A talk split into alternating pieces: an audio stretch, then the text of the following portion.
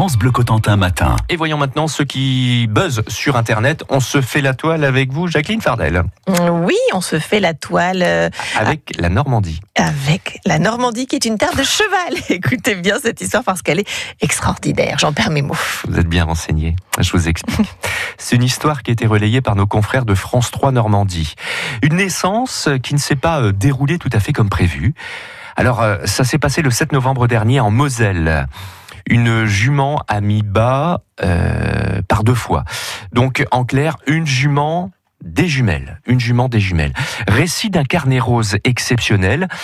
L'une fait 50 kilos, sa jumelle, sœur jumelle, 12 kilos, une double naissance exceptionnelle et inattendue. Alors l'article de France 3 Normandie raconte comment les choses se sont déroulées le, le jour J, grâce au témoignage de l'éleveuse qui raconte que l'échographie de la jument n'avait rien révélé d'extraordinaire, qu'elle s'attendait donc à une naissance tout à fait ordinaire, et euh, ensuite tout est allé euh, très vite.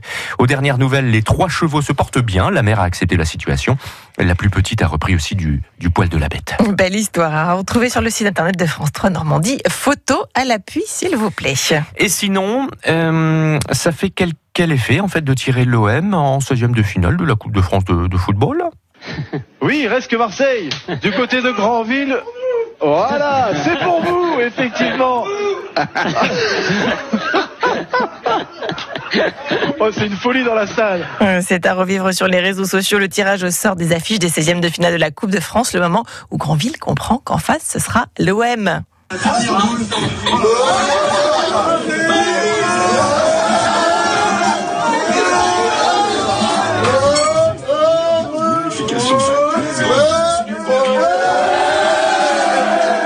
Euh, délire pour les footballeurs grandvillais hein, qui vont donc retrouver Marseille. Le club de National 2 avait déjà joué contre ce monument du foot en 2016 en quart de finale.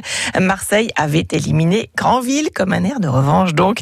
Alors euh, peut-être, hein, ce sera le match euh, à vivre sur France Bleu Cotentin et sur francebleu.fr le 18 au 19 janvier.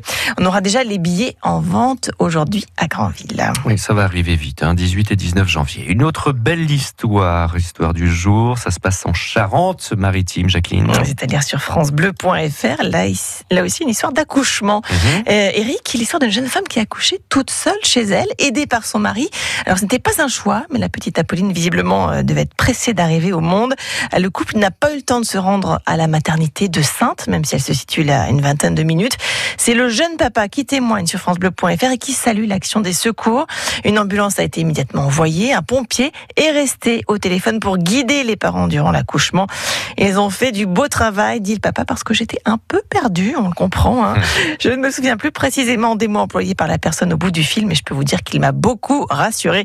Eh bien, tout s'est bien passé. Apolline est née moins de 15 minutes après l'appel aux pompiers.